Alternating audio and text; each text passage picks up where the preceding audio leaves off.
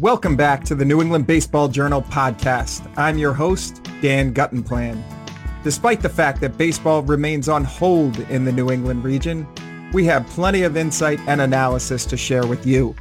Two New England natives were selected in the MLB draft this year. We'll break down those selections and take a look ahead to 2021. We're also expecting baseball games to be played in July with a 40 games future league season starting as well as seasons for various summer programs and youth leagues. We will welcome two guests to this podcast. The first is Red Sox Regional Scouting Director Ray Fagnant, who is in charge of scouring the New England region for talent. He will break down the New England scouting scene and talk about the Red Sox draft selections and free agent signings. Our second guest is Northeast Baseball founder Scott Patterson. Three former Northeast baseball players were selected in the top 57 selections of the 2020 MLB draft. That makes 10 former Northeast baseball players who have been selected in the top 100 picks since 2017. Scott Patterson talks about his program's developmental system and what's on tap for travel ball this summer. For more on any of these topics, you can visit the New England Baseball Journal website at baseballjournal.com. Let's get right to the interview with Ray Fagnant. Ray Fagnant has been the Northeast area scout for the Boston Red Sox for the last 27 years. The former Holyoke Catholic High School baseball legend has helped the Red Sox front office staff build four World Series champion rosters. The first player he signed was Lou Merloni, who played nine seasons in the big leagues. He also signed pitchers Manny Delcarmen and Carl Pavano, who was later traded to Montreal in 1997 in a deal that brought future Hall of Famer Pedro Martinez to Boston. Ray helped develop the annual Summer Rivalry Classic for high school prospects and also coaches the Northeast Regional team at the Area Code Games and East Coast Pro Showcase. Ray, welcome to the podcast. Thanks for having me, Dan. Happy to be here. It's only my second Zoom call of the day, so I'm still fresh right now. Okay. Well, good to have you. I remember uh, we spoke right after uh, right after the season came to an abrupt end in March, and you had three sons at home, one of whom plays at Amherst, and the other two will be in high school this next year. How, how did everyone survive the pandemic? It's hard to believe. I remember that conversation. That's hard to believe. It was only in March, you know, only three months ago. It seems like an eternity, but it's been great. You know, the silver lining obviously has been, you know, a lot of family time together, but uh, they've really embraced the opportunity to practice and get a lot of work done on their own. So, you know, a lot of times I'll hear uh, a racket in the basement at 2 a.m. where they're down there lifting weights or playing out basketball in the driveway at 2 or 3 or hitting off the tee. But uh, kind of just taking advantage of it like a lot of, a lot of other people have. You know, whatever work we're doing now, you know, we can uh, put them ahead of everybody else. Besides the fact it's been fun.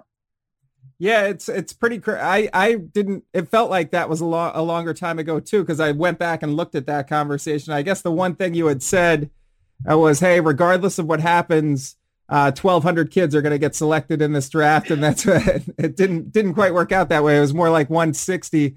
Um, it was a light year, like for New England guys. It, I guess it was nobody that was technically in our region because the two guys who are from New England, Jared Schuster from Wake Forest and Ian Seymour down at Virginia Tech, hadn't played their college ball here the last few years.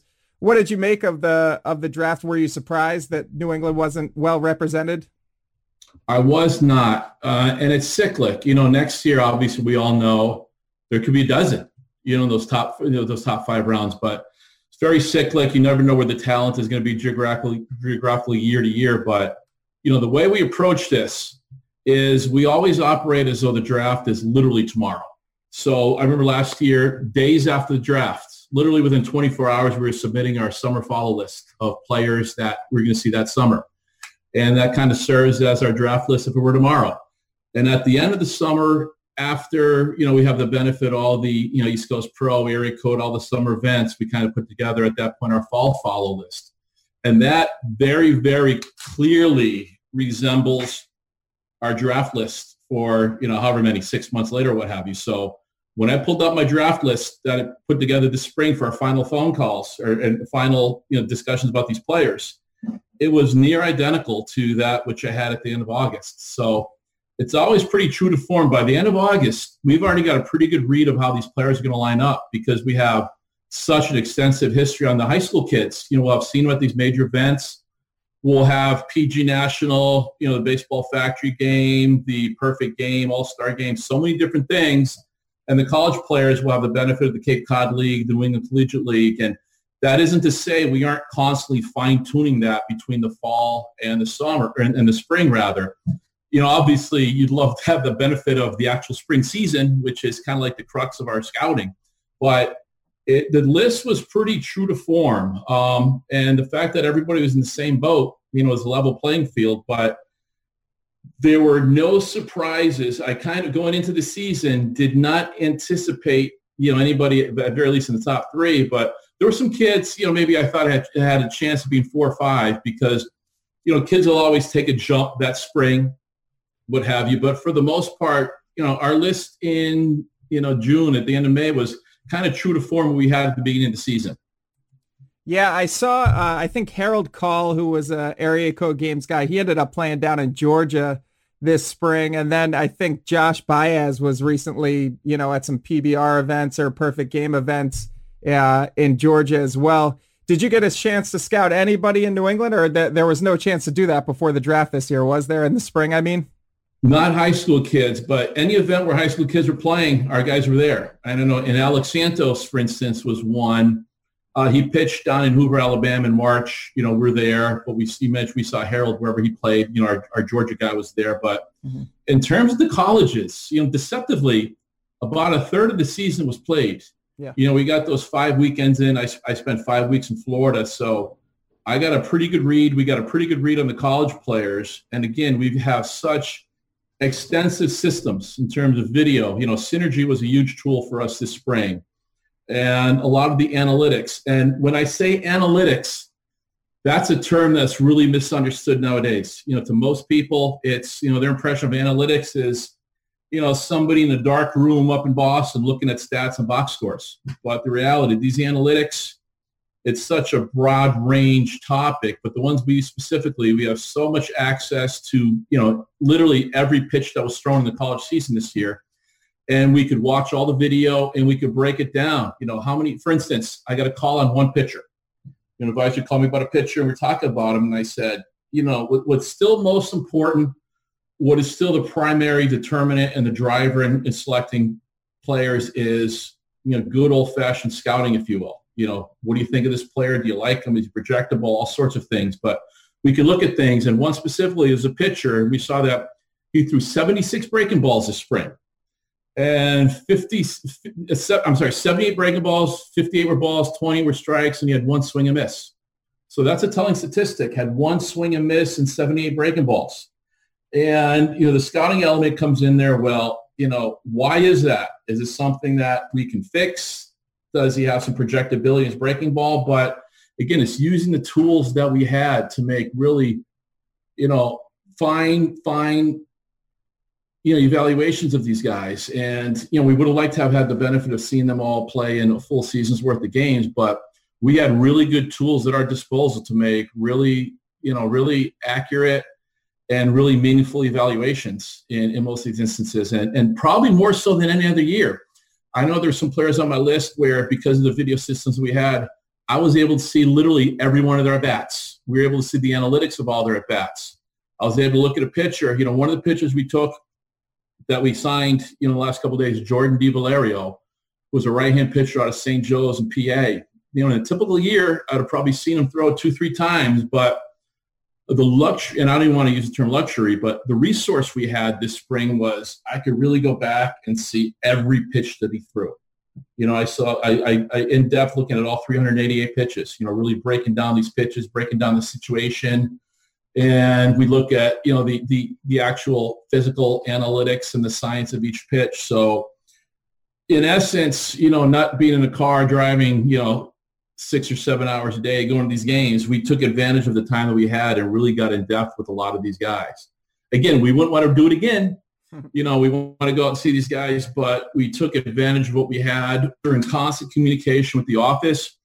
Uh, we had great leadership uh, going through the draft, went right from the top down with, uh, you know, Chaim And then, you know, with Brian O'Halloran getting really involved and scouting director Paul Toboni keeping everybody really involved where we had frequent Zoom meetings. We even had things like on Tuesday night, if you will, social hours with the scouts where we were able, we were able to stay engaged, but we talked about players and kind of kept each other, uh, you know, kind of kept each other sane and talked about what we were doing, the processes we're going through, you know, analyzing players. So we absolutely made the most out of it. We think it turned out to be, in light of everything that went on, was was productive, was very productive. We like who we drafted. We like who we signed. That's great. Yeah, I remember Aaron Civale was kind of a guy that took off a couple summers ago as, uh, you know, everybody was, um, once you looked at the analytics when he was down on the Cape and the spin track, you know, and everything else, it seemed like he took off then. And then he had a great junior year. And then I think, I don't, I want to say he went in the second or third round eventually. Round. Really good draft. Yep. Yeah. And he's been on a kind of a fast track since then, all the way up to the majors. But, um, who do you think? I mean, there's always guys like that who kind of take off at the last minute right before the draft, and they their stock goes way up. Um, who who of the New England players do you think was negatively impacted the most by a shortened draft this year, a five round draft? You know, I, I, I probably wouldn't be prudent to get into specific players or what have you, but there were some guys that jumped maybe from last summer, and we had the opportunity to see a lot of these guys indoors.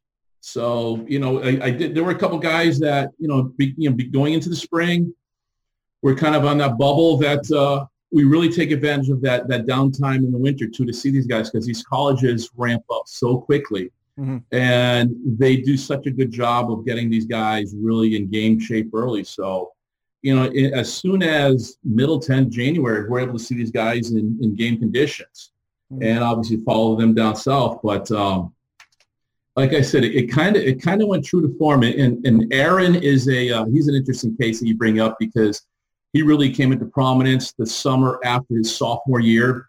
Had the great performance at the Cape, uh, and we were able to reach out to some of his Cape coaches and really really talk about him. And there's an example where you know Aaron is from two towns over from me in uh, you know East, East Windsor, Connecticut, and over Christmas break I was able to go see him work out and I remember bringing my boys with. There's a local batting cage, bringing my boys with me there a couple times. And I remember, you know, when it's watching Aaron pitch on TV, and I say, "Hey, boys, remember that was Aaron? That's the one we went and saw when we went to the batting cages." But you know, he's an example of somebody that we did work on before the season started over the winter. So we had a good, pretty good profile, a pretty good idea of what he was going into that season. But the, like I said, so for the most part, the colleges kind of played out kind of as we expected and we're able to get some. We're able to get some good ones, you know, in the free agent signing period. Yeah, I was looking at a. We just did a story on BaseballJournal.com on some guys who have signed as undrafted free agents, and it doesn't seem to be the guys who might have otherwise gone in, you know, the six to ten round range. Uh, a lot of those guys seem to be going back to school or transferring. It seems to be guys that maybe it was their senior year and they would have been a senior sign anyway and maybe don't want to go back for a fifth year. Uh, what what is kind of the profile of the guys that you guys that you're looking for to sign as undrafted free agents? We I, I know uh, just speaking for myself, I was able to get two good ones. Um, again, Jordan DiValerio, who was a right-hand pitcher out of St. Joe's, and he's somebody that's just been steadily good. Mm-hmm. And he was a senior, but uh, you know, we would have had as much interest in him as, you know, if, if, if he was a junior. And one, Jake, Jake McKenzie um, from Fordham, he had a really good, he's a junior and he had theoretically two more years. Two more, you know, he's, he's going to be a senior next year, but theoretically two more years of eligibility. But I think guys recognize that, and there were some names kind of nationwide that I was a little bit not surprised that they signed because they recognize the value of starting their professional career especially independent of COVID-19, you know, in terms of the changes that are potentially going to take place in, in professional baseball next year. But I think some of these guys saw the value of, you know, starting their career with some degree of certainty because not knowing what's going to happen next year. Yeah, some of those names, I did see some, um, you know, maybe some lower, you know, guys that probably weren't as highly projected or what have you going into the going into the season. I think the common denominator with some of those guys, what I love, a lot of Division two and three guys, the common denominator with them was performance. You know, if you looked at their stats, it was pretty pretty apparent looking at those guys. But uh, for the most part, the guys that we targeted, you know, we were able to get signed. And just in terms of that process, we targeted a very, very small number of guys. Uh, we've signed 10 so far. you know, we may not sign anymore. I know there's organizations that signed two or three, and that was the intent of some organizations. But our intent was just to get the best possible players we can get, and there was no urgency. I don't know if that's the right word or necessity, but we're not filling out, unfortunately, not filling out, you know, Gulf Coast League roster, New York Penn League rosters. So we're kind of planning for next year. But that said, every player that we did sign, there is definitely a player development plan in place for them this year. Even, you know, it's not going to be, unfortunately, at Lowell next week or in the Gulf Coast League in two weeks. But there's a player development plan in place for them where uh, even we see because we are not going to be constrained by any sort of academic schedule. If it means bringing them together in August for five or six weeks, or having an expanded instructional league in September and October, we can do that. Or even you know meeting players regionally. We've done that during the winter before, where we'll designate, we'll maybe have five, six spots around the country where our strength and our strength and conditioning people will go in. We'll bring in guys regionally. We'll have workouts. So even something like that, but we have a clearly defined player development plan for them over the summer and obviously during the fall and winter. So I think these guys, you know, a lot of players recognize the value of going out this year where it's going to really start them on their career. Yeah, the uh oh whoop. Yeah, one thing I noticed uh during the draft when the Red Sox made their first round selection, a lot of people were saying this was a guy who was ranked a little bit lower on some boards and maybe they were trying to save some money uh to spend later, but they only had four. You know, the Red Sox only had four picks this year. How what how did the what was the strategy for the for the four draft picks before you got to the undrafted free agent p- portion of um, targeting guys? It's always to get the best player you can, and you know there is a strategy with some teams where maybe take somebody that you get for a little bit under slot that probably wasn't projected to go as high as they did, but it worked out perfectly. And it's interesting you know, kind of look at the dynamic of the industry because we've got the lists from the, you know, the obligatory list from the pundits and saying this is how they're ranked and people are doing their work. This is how they should go. But um, I think we were able to, you know, beat some, beat the industry on, on Nick. He's somebody that did not, you know, I believe, I don't think he played his junior year because he had, you know, he had shoulder surgery. And then this year, obviously, kind of a short season with with the high school, but we had a very good process with him where Josh Labandeira, our area scout out there, who played in the big leagues, big leagues with the Marlins, knew him very well, knew the family very well. And this is somebody that um, was not a lot of not, not a lot of radars because he didn't do all the obligatory events. And I think that was true scouting. And it was interesting to see, you know, after the draft, even that night, you know, uh, um, Tim Corbin saying, hey, this was, he, he, said when he was asked, and he said specifically, this is my favorite pick of the entire draft. He said, this is somebody that we, we actively recruited, we really wanted, and we're, we weren't able to get him. And we thought that he was the best high school bat in the country. And somebody who was in the studio at MLB, you know, MLB Network, you know, texted me the next day and said, we're so excited we took him because that's somebody that we had been talking about for the last week and to see him go off the board, you know, was just tremendous. We were we were so happy for him. And you know, looking back, it was interesting. You know, Baseball America put out that list, you know, they, they always have their lists, and they had one like the morning of the draft. You know, ten sleepers, if you will, and he was very prominently listed. But you know, it's like they might have gotten, they might have heard the buzz a little bit that we're on him, but the whole dynamic of the draft worked out well. So maybe, and again, I don't know the exact finances, but we got Nick, and and I think what the one thing that everybody just needs to know and understand, knowing that we didn't have a second round pick, how valuable that first rounder is. And with that in mind, you know, we saw fit to take Nick. And he's a bat. And like I said, a lot of people considered him the best high school bat in the country. So we got a good one there. And maybe it opened up, again, I don't know what the financial particulars are, but maybe it opened up a little bit where we're able to get Blaze Jordan. And obviously, you know, everybody's aware of Blaze because he's one of those guys that we consider one of, you know, the term in scouting, I guess, is he's famous, you know, because he's literally been a name since he was 12 or 13 years old. And again, our scout in, uh, our scout down there in Mississippi, Danny Watkins, who signed uh, Mookie Betts, you know, he's just so good down there. He's known him since he was 12 years old. He's got a very good relationship with that team. Both Blaze and Mookie played for um, Dulin Dodgers, an amateur team down there with, with who Danny has a very good relationship, so we're able to get him. And right down the line, you know, uh, Jeremy Wu-Yelland from Hawaii. Again, this is testimony to our process where we saw so much of him last summer in the Cape Cod League, got a lot of looks on him. And again, like I said, we operate as though the draft is tomorrow. Uh, so we really want to do as much as we can, you know, at that moment in time, whenever that snapshot is. But we got a lot of people at the Cape. We put tremendous credence in, in the value of the Cape, and we got a lot of looks there. And we saw he's kind of an elite guy, and so happy for JJ Altobelli to get him. You know, this uh, in the draft, and you know, we kidded JJ. He has the uh, unenviable task of having to fly to Hawaii to sign him. Yeah, yeah.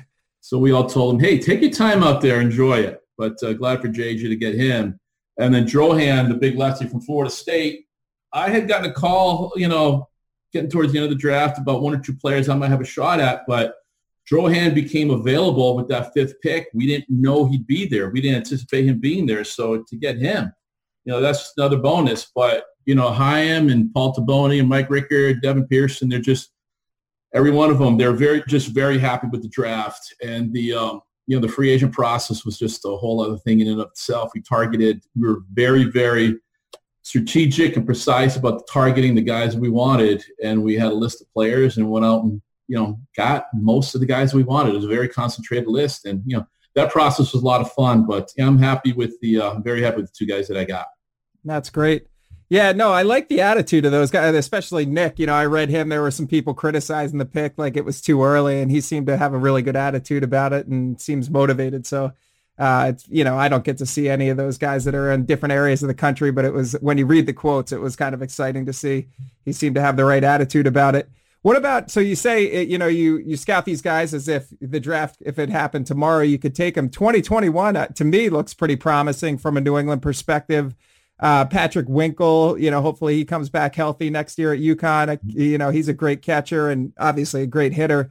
Cody Morissette at BC could be, you know, he seems like he'd be a guy that would go in the top five round. Sal Frelick too. And then Josh Baez at Dexter is kind of a freak athlete and, you know, mm-hmm. power hitter. What, what, what do you see as you look ahead to 2021?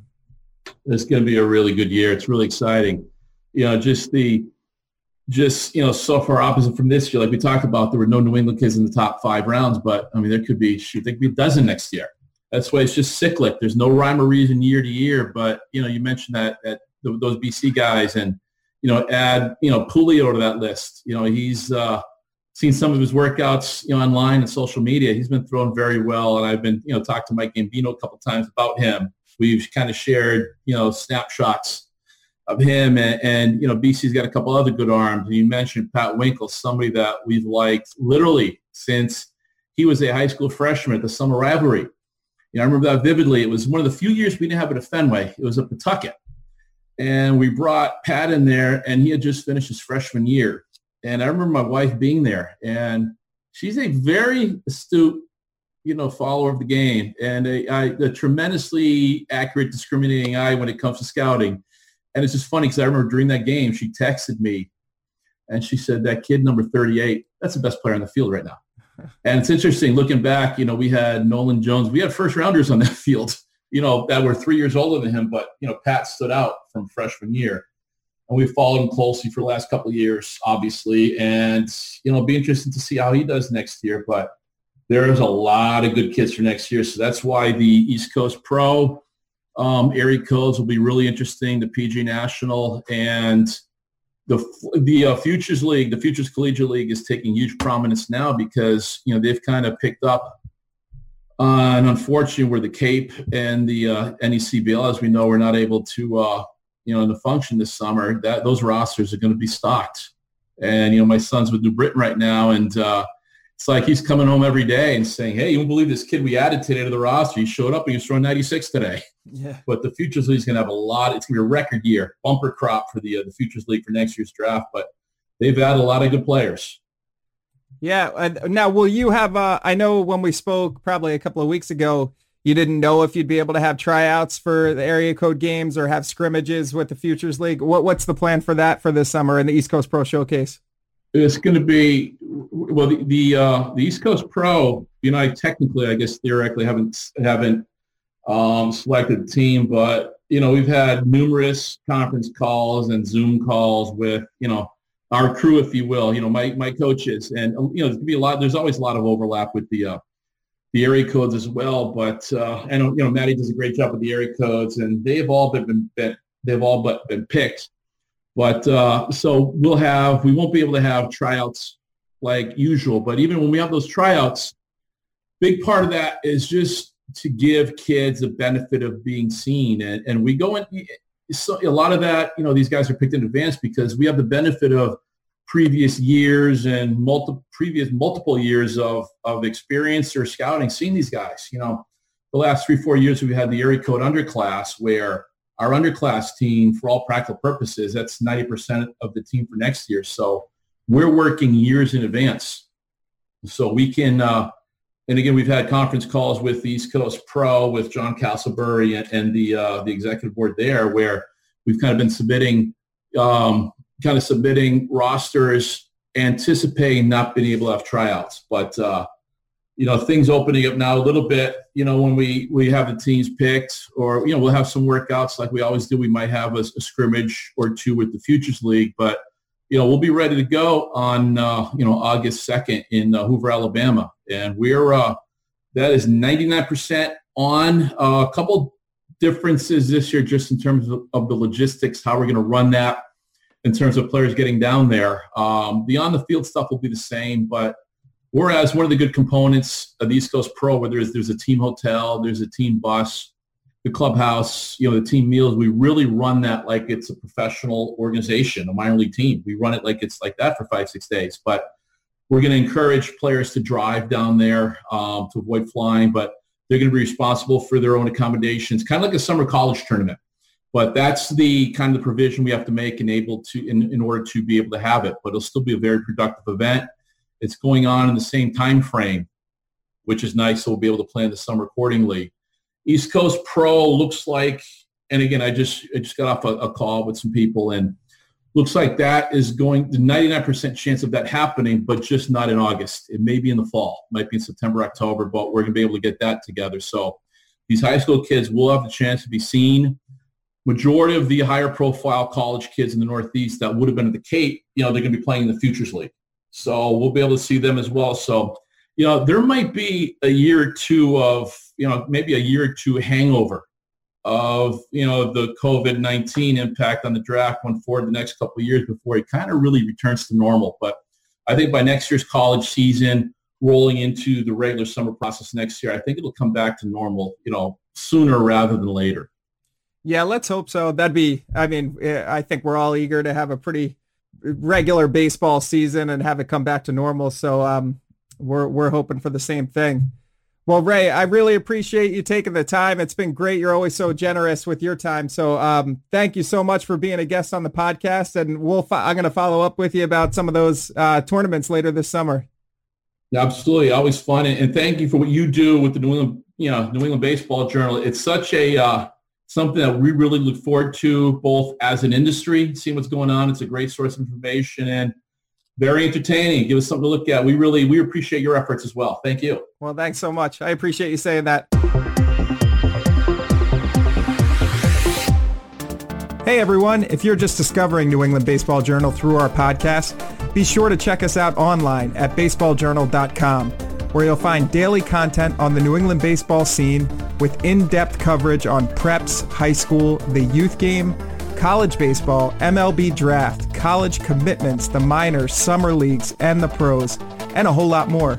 Right now, you can get an all-access plan, which includes unlimited access to our daily website, plus every issue of our print magazine delivered to your home, office, dorm, or clubhouse for only $99.99 per year. It's simple.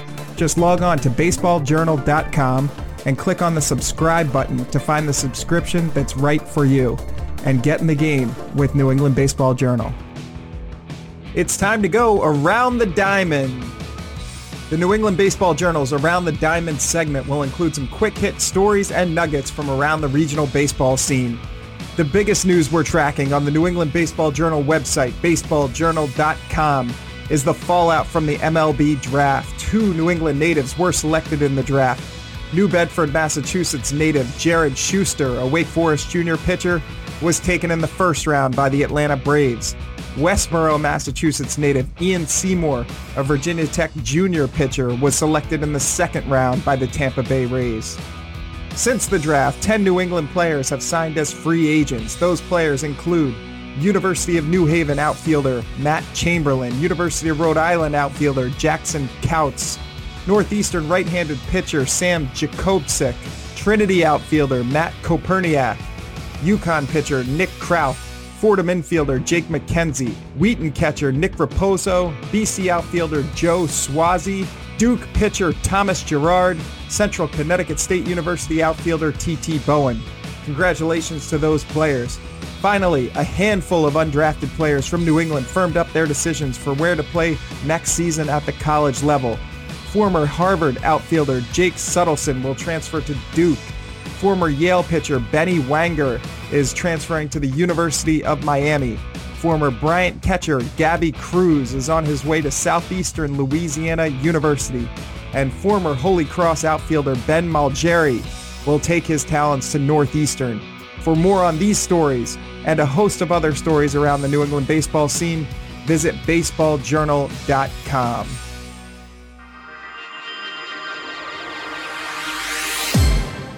Northeast Baseball recently saw three of its players selected in the top 57 of the MLB draft, a rarity for any travel program, let alone one based out of New England. Northeast Baseball alumnus Jared Schuster, a New Bedford, Mass native who was selected 25th overall by the Atlanta Braves, recently tweeted that Northeast Baseball is the best program in the country. Scott Patterson started Northeast Baseball in 2008 with a vision to expose players to as many college coaches as possible while playing the best competition possible. Scott joins us today on the New England Baseball Journal podcast. Scott, thanks for joining me. Hey, thanks for having me, Dan. Well, Scott, you guys uh, had a nice haul here in the 2020 MLB draft, which wasn't supposed to be uh, a very, I guess, prolific draft for New England players. Uh, it got obviously the draft got cut down to five rounds, as everyone knows and um, we didn't have anyone who was actually playing uh, the, college baseball or even high school baseball in New England selected in those five rounds. But Northeast baseball uh, obviously had three. Now you started. I, I was looking through your bio, and I, I, saw that you coached the Florida Bomber organization, which is the nation's number one ranked ranked summer program. Before you started Northeast baseball, what inspired you to start a program here in New England? Oh man, um, so I was coaching for the Florida Bombers uh, down in Florida, obviously, and uh, and we, we would recruit players from all over the country. And so I, I had recruited a player from up in this area um, by the name of Kyle McKenzie. Um, I'm not know I don't know if you're familiar. He used to play at Thayer Academy. Ended up playing at Tulane and was drafted by the Tampa Bay Rays out of high school. But anyway, so we I had recruited Kyle. Kyle came down and and uh, played with us one summer. Um, and got to know Kyle and, and, and still talk to Kyle to, uh, to this day. And, and, he just recommended, Hey, like my wife is from New England. So he was, he was kind of mentioned, Hey, there's nothing in New England like this. Um, and that was just kind of the start of it. Uh, you know, my wife and I moved, uh, moved to New England. Uh, we opened a, a baseball facility and, and started Northeast baseball. Um, and it, you know, once you get one good player. Um, you know, it was kind of like a trickle down effect. After we got Kyle McKenzie, got Sahil Bloom, who went to Stanford. After Sahil Bloom, we had Chris Constantino drafted out of high school, uh, who went to uh, Walters State Community College. Uh, after him, Chris King, who was going to Coastal Carolina. So it just it just kind of snowballed into you know, hey, we'll just have one team.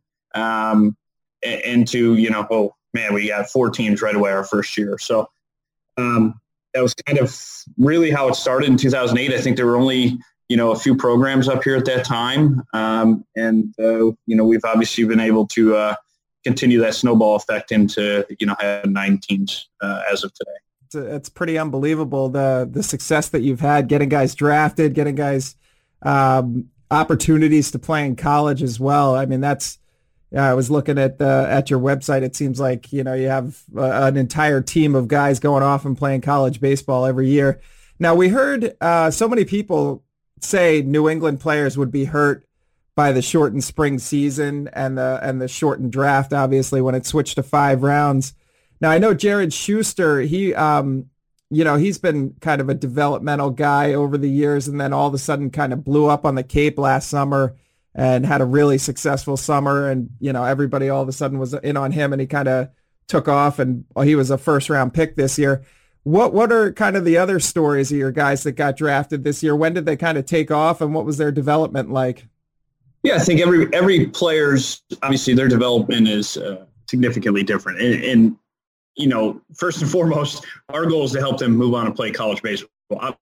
Obviously, everybody has aspirations of playing professional baseball, but if you were to tell me, um, you know, five, six years ago when Jared was in our program at 15 years old that he was going to be the 25th overall pick, I mean, nobody's going to sit here and say, oh, yeah, you know, well, I'm sure somebody might, but I'm not going to be that guy. You know, I thought he'd be a top 10 rounder out of college. And, um, you know, he, he, he, this is this is what's so unique about New England players.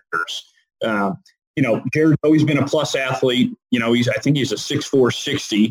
You know, he's six foot three. Um, you know, so a lot of those things just kind of lined up for him. He's a tremendous athlete, and his velo spiked um, the last two years. And and and out of high school, um, you know, he can command his fastball. He's probably you know eighty six to to ninety out of high school. So it's not like he was throwing eighty three miles an hour. Um, but he really developed his secondary pitches uh, in college, and I think uh, his changeup is is really what put him over the top. Yeah, I saw uh, Peter Gammons was tweeting about his changeup there right before the draft that somebody's going to love that, fall in love with that pitch, and end up taking him in the first round, and uh, evidently that's what happened. Who are the other guys you uh, from Northeast baseball that got drafted this year? Yep. So a similar guy in um, uh, Ian Seymour, drafted out of Virginia Tech, another left-handed pitcher whose velo just, um, you know, a little obviously different players. Uh, Jared, you know, tremendous athlete. Ian's a good athlete too, but um, Ian's the, is the type of kid who just worked his way to uh, to, to make himself into to what he is today. I mean, again, Ian Seymour out of high school, 83, 86.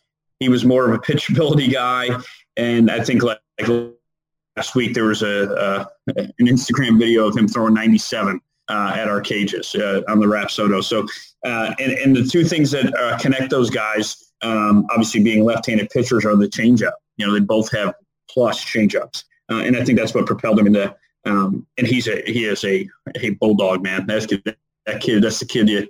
Uh, he'll fight you. You know, he's he's my he's my kind of guy. So, and then you know, it, you just put those those two players together, uh, and, and, you have two different players, but they have one common thing is that you know they can they, they can control their control their, two common things: control their fastball and, and throw uh, a secondary pitch in any count. Um, you know, those the two two tremendous players, and then the third kid that we that went 39th overall was Hudson Haskins, drafted out of high school at Avon, Avon Old Old Farms. Um, was always that kid. Uh, you know, you, I think that happens up here in New England a lot. He's just super toolsy. Didn't know if it was all going to connect, uh, and it all lined up for him. I mean, he's uh, he's a true. I think that uh, they mentioned in the draft. He's a he's a true five tool guy. Um, and again, same same situation. I don't I don't think uh, um, you know, if you ask anybody if Hudson, Hudson Haskins is going to be a 39th overall pick out of, uh, you know, out of college, it would have been, you know, he's a right-handed hitting center fielder.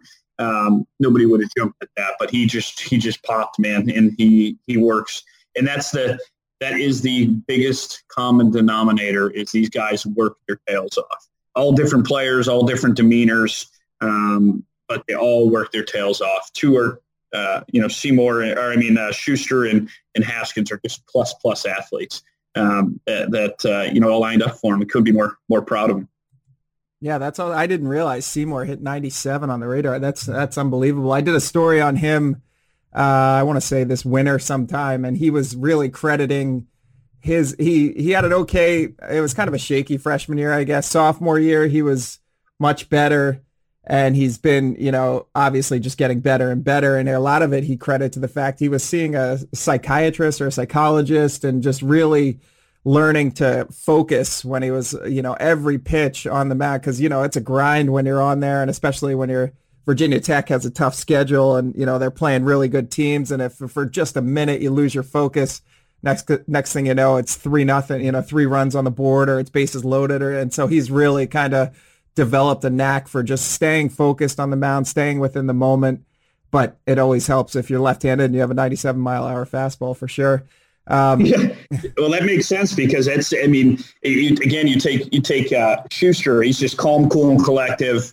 He's not going to show a ton of emotion, and Ian's like the opposite. Ian, he, Ian, uh, you know, he's got a, as you said, he learned to control his emotions, which is, you know, uh, helped him develop as a pitcher, not let every pitch, you know, not living and dying with every pitch. Yeah, yeah, that's what he was saying. Now, who do you have in the pipeline? I know every year you've got um, a ton of guys going to college.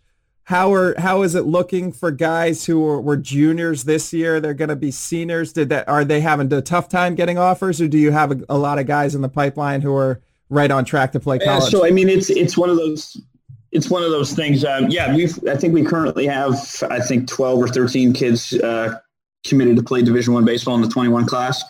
Um, but yeah, the, I mean, obviously nobody knows what's going on right now with the COVID situation, and it's definitely going to uh, with adding roster, uh, adding an extra year for our players, it's gonna it's gonna impact uh, college baseball for years to come, in my opinion. Um, and then obviously that's gonna have a trickle down effect to our high school guys. So it's um, gonna have to be creative. And and from what I'm hearing, the um, the dead period might get extended to January. So it's gonna it's gonna make college coaches make some you know some really hard decisions. Um, it's gonna make you know this is probably one of the hardest years ever to play to, to try to play college baseball if you're a high school kid. Um, so you you know you got to make sure you're doing everything you can to, to separate yourself both um, athletically, but more important academically, because that, that's what this is. Uh, yeah, the draft is awesome and it's great, but let's go back and look at those three kids that just got drafted. Jared Schuster at Wake Forest great academic institution. Ian Seymour is at Virginia Tech, great academic institution. Hudson Haskins goes to Tulane you know, went to Tulane, great academic institution. That's the yeah, those. I think that gets lost in all this. The draft is great, but it's all about trying to use baseball um, to, to get you into a school that you might not be able to get into. And I think that's uh, that's always been our goal. And the draft is great, and we have some good players in the pipeline and all that. But it's all about you know trying to help the kids on and play at the next level. Yeah, I read a story about Chris Lanzilli. He's at Wake Forest too with Schuster and and he didn't get drafted this year. And he was just saying like hey at this point he's going into you know he's going to return for another year at Wake Forest. But he's like at this point I'm going to try to take advantage of the uh, the education that Wake Forest has afforded me over the last 4 years. And it can't be just about baseball anymore. Whereas you know if he if he if it was last year he would have definitely been drafted if it was a 40 round draft and he'd probably be going pro right now. But he's saying just like you said, like I've had this opportunity to go to Wake Forest. It's a great education. I need to start figuring out what I'm going to do after baseball, and that, and if that's next year, it's next year. So I thought he had a good attitude about it. Um, even yeah. though, even though he did kind of, he's a guy that probably would have been drafted last year or or this year with a 40 round draft. But um, I mean, he was drafted last year, and, and you know, obviously didn't uh, didn't sign, and, and that's Chris Lanzilli is the you know poster child of how this draft really affected kids. Um, you know, I think Chris was going to be a you know between a five and ten round pick, obviously, and and to you know th- that slot money is is significantly different than you know taking twenty grand right now. So yeah, it's it's a it's an emotional time for Chris, and it's a it's a tough spot to be in. And man, I, I just I feel for him, and and you know I'm glad that he has that positive attitude and trying to work towards getting a a degree because at the end of the day, as we all know, baseball ends for everybody. Um, he's got to have something to fall back on. Having a degree is is uh, is a is a good option. yeah, it's a good school. Yeah. So I've been I saw that um, one of our guys, Harold Call, he was playing down in Georgia, and there are some. Um, you know, prep baseball report, perfect game type invitational tournaments down in Georgia. And some of those southern states seem to be opening up a little earlier what is the summer going to look like for Northeast baseball? Is it are you do you, are you expecting to be pretty close to normal, or is it going to be like similar to what you've been doing in the spring? Yeah, unfortunately, I think uh, it it changes day by day. Um, you know, that's you know, it, it's hard to say what it's going to look like.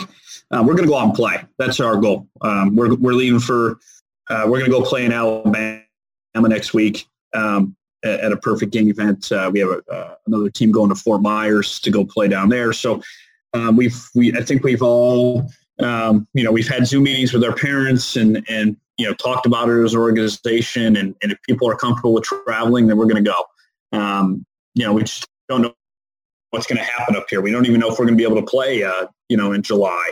Um, so you know, for us, we just took the took the opportunity to go play. So we're gonna we're gonna you know they're playing down there, and you know we're gonna do everything we can to be safe and and follow guidelines and and uh, you know understand what we're getting into.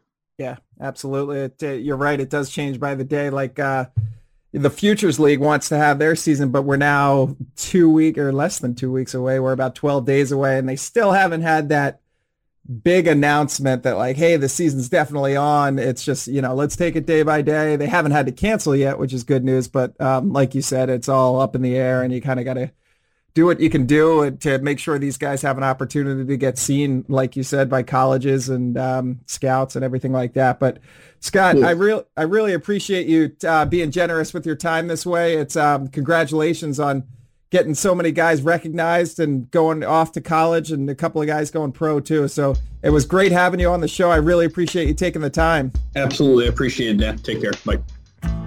Thanks for listening to the New England Baseball Journal podcast. Thanks to Red Sox Regional Scouting Director Ray Fagnant and Northeast Baseball founder Scott Patterson for coming on the pod. Visit baseballjournal.com to follow all of our coverage and follow us on Twitter at NE underscore baseball. New England Baseball Journal is a Seamans Media podcast. Thanks again for listening.